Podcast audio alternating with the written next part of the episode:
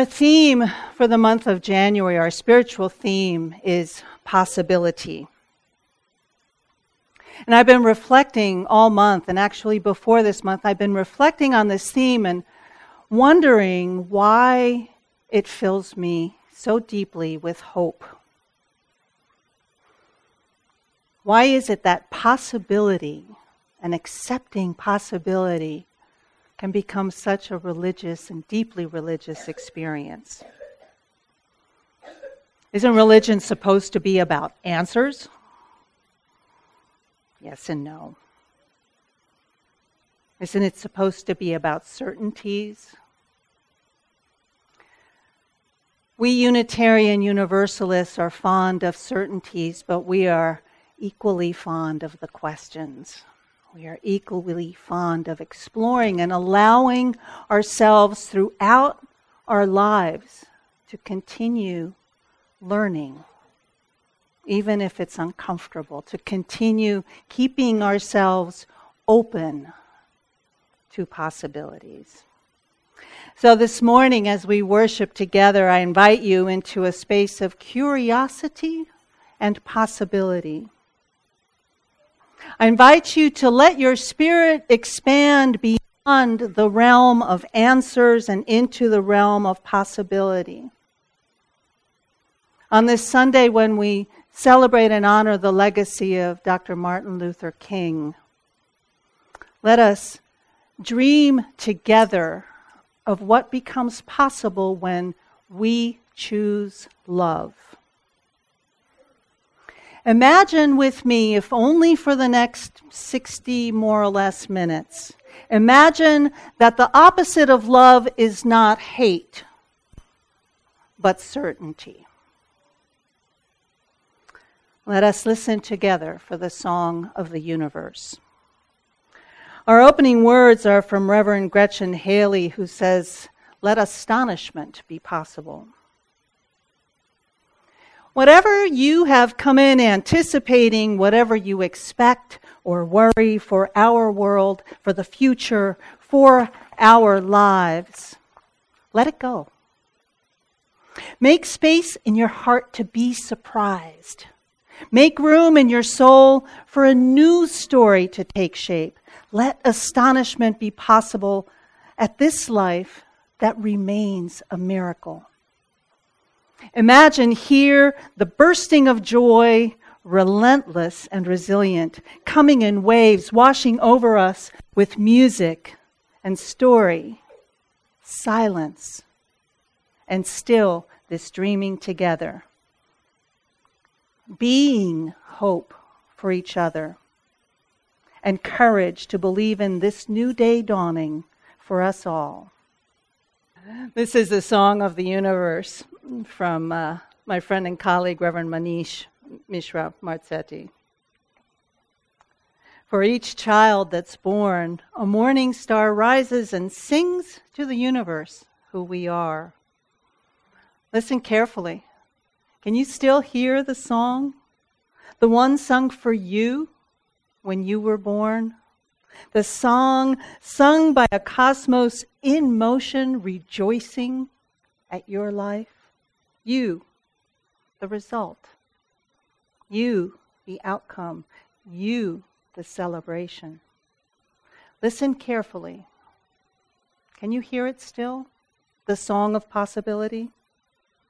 a reminder that we still have time to be who we are and what we need to be. Listen carefully. The vast expanse echoes a recognition that it's not always easy. Possibilities can be hard to pursue. Roads not taken, wrong turns, destinations that disappoint. Through all of this, the song persists. The universe sings no less because time and space wear us thin. The music calls us to recognize our limitations, to recognize that the song is best sung with others.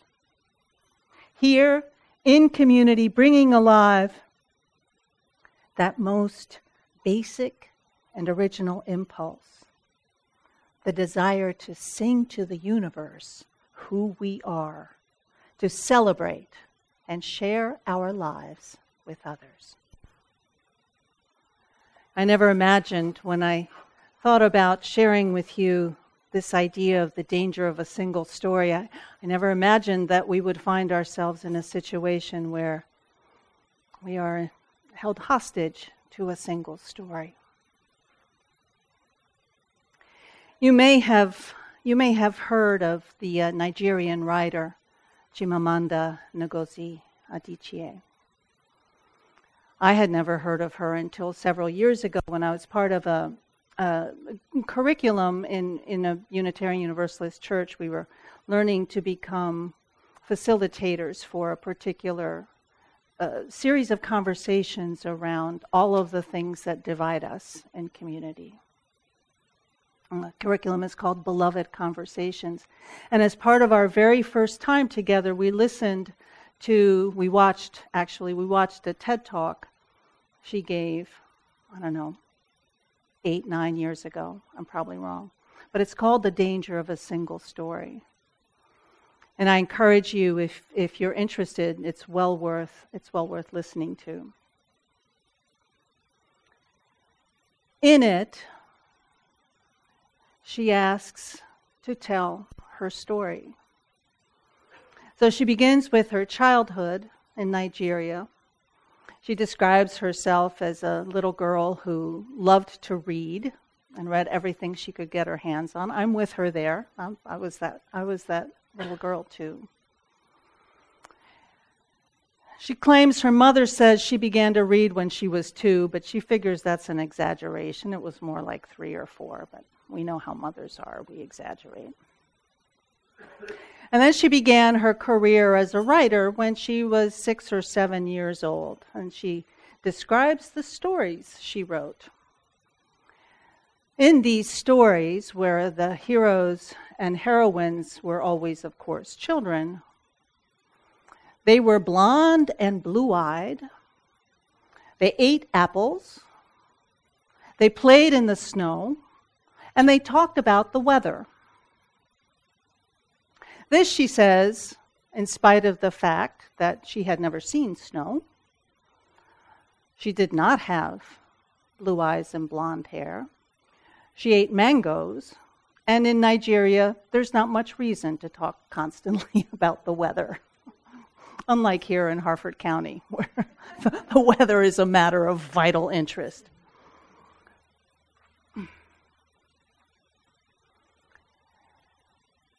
She says in this, in this talk, she says that she's really, really grateful for the literature that she read as a child, which was largely British and United States literature, uh, targeted, of course, toward children.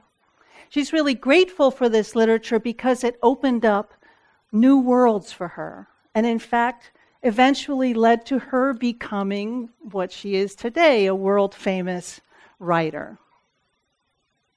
But she also says that as a child, she was especially vulnerable to the single story. Because without realizing it, what she learned at the same time was that literature did not include her. Although it did leave her with an abiding curiosity about what ginger beer is, which took some time to satisfy.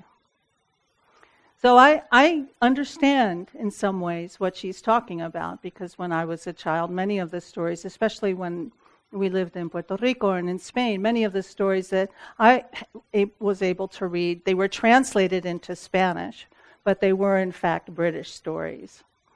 Uh, some from the United States, but mostly British. And I used to wonder what this thing boarding school was. and I too had curiosity about ginger beer, which I have yet to try. And I figure at this point it's probably too late. Later in her life, of course, she was able to explore Nigerian writers and writers from other African countries and to expand her that early single story expand and and grow along along the way. Now, you and I know because we have grown up in a climate where these differences or these single stories, I mean, we're, we're shaped by them, whether we like them or not. We're shaped and often divided by the single story. But you and I also know that it's tempting for us to define ourselves by the single story. And she would be perfectly within her rights to do that. She could go on to only talk about all of those times in her life where she has been stereotyped or defined according to the single story. But she doesn't. She doesn't. So she goes on to tell about another chapter in her life. Her parents were middle class. Her, her father, I believe, was a university professor, and her mother was an administrator. So both, both of her parents had good, you know, well paying jobs. And she says at one point in her childhood, they hired a new houseboy, and his name was Fide. She says, My mother only told me one thing about Fide, and that was that he was very, very poor, and that his family was very, very poor. And when I didn't finish my dinner, my mother would say, Think about Fide and his family. Now, I know some of you are old enough to remember that trope where when we didn't finish our dinner, what did our parents say? Think about the starving children in China. Remember that? I mean, to this day, it, it befuddles me to think how my overeating would benefit the children in any part of the world. But that's, but that's another story. So one day, she and her family went to visit Fide in, in, his, in his village, and they went into his house. And she saw an exquisitely woven, hand woven basket. And she asked where it came from. And they said, well, a member of the family, I forget who, wove it. And in that moment, she realized that it had never occurred to her that it was possible for there to be another story besides Fide's poverty and the poverty of his family. That it wasn't possible for the two things, a beautifully woven basket and poverty, to exist together in the same space. So she learned for herself that her, because of what she had been taught, she herself was perpetuating a single story. I tell you all of this not for purposes of, of sort of interest or having a good conversation afterwards, although I always hope that happens. I tell you this because I believe, actually with all my heart, that it is the deep work of religious people to understand and to celebrate the complexities of our stories and the stories of everyone else who shares this planet with us. Whether they're sitting next to us this morning in the sanctuary, waiting across the street with picket signs, going to the hospital, or enjoying the first day of vacation. None of us is a single story. And all of us, to one degree or another, are shaped by the single stories we have learned. Whether about ourselves or whether about others. Whether that horrible comment that some of us heard over and over again as children that all the children in China were starving to any other of the series of the kinds of quick stereotypes that we resort to in order to make sense of the world we, we live in. The single story holds us hostage. Not just when it's being perpetrated by people in our government. If we watch too much MSNBC, we are hostage to the single story. If we watch too much Fox News, we are hostage to the single story.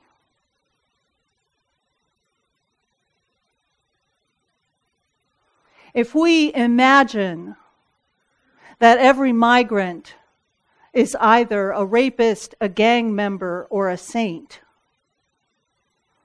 we are holding other human beings and ourselves hostage to a single story. And I know, I mean, I know because I wrestle with this all the time. I know how difficult it is to hold competing narratives in our minds and hearts. How somehow it's easier to pray for someone who's innocent than it is to pray for someone who is complicated and who has done wrong, especially in our eyes. That it's more difficult for us generally to have sympathy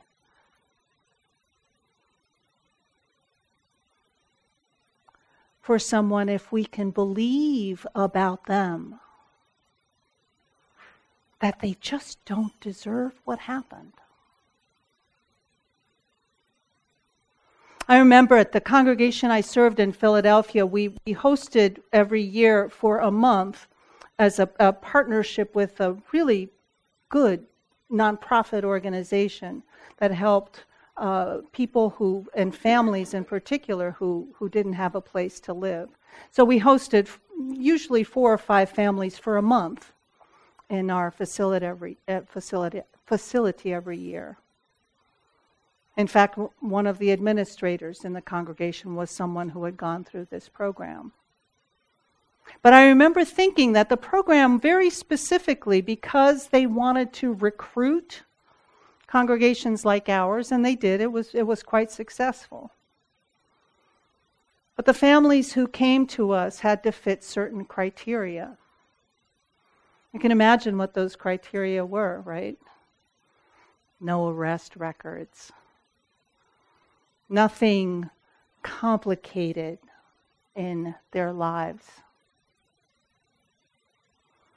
And I remember thinking, you know, we do this, and it's not easy because we provided, you know, three meals a day for four or five families.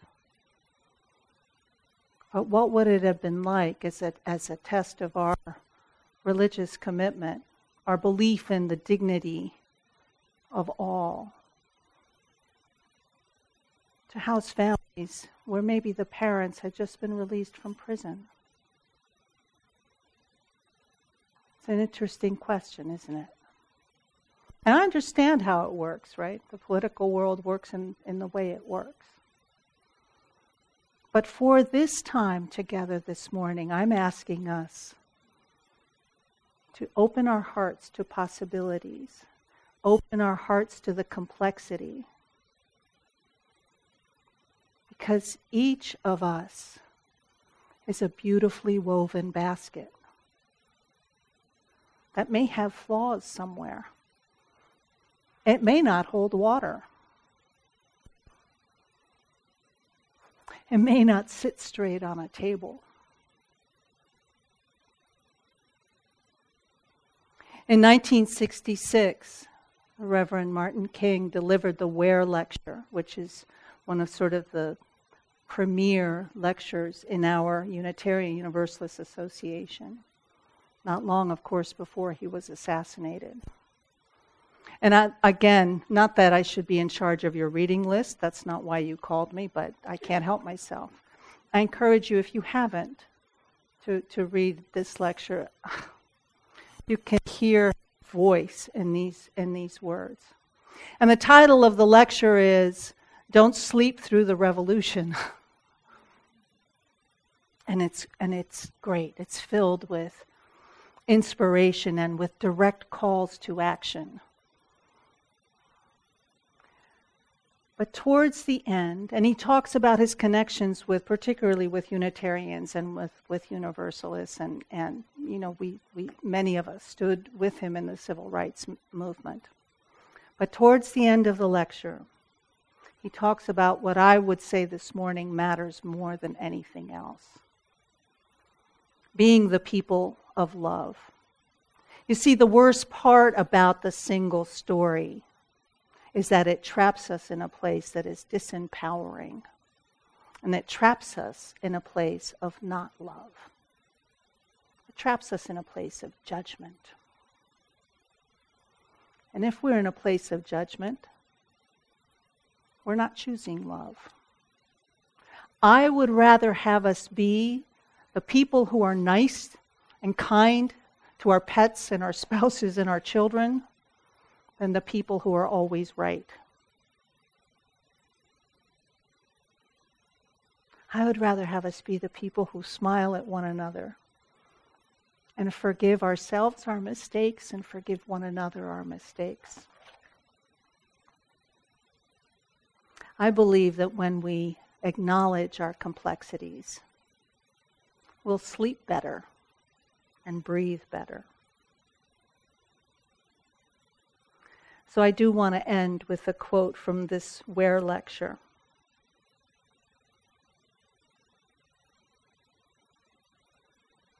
He's talking about love standing at the center of our struggle. He says, I think it is necessary to see the meaning of love in higher terms. People who are oppressed should not love their oppressors, from the standpoint of being overly affectionate. I'm not thinking of eros, he says, or of friendship, but of agape, which is understanding, creative, redemptive goodwill for all human beings, an overflowing love which seeks nothing in return. Choose love, dear ones. Choose love this week. Choose love next week. And remember who you are. Ashe. Amen. And blessed be.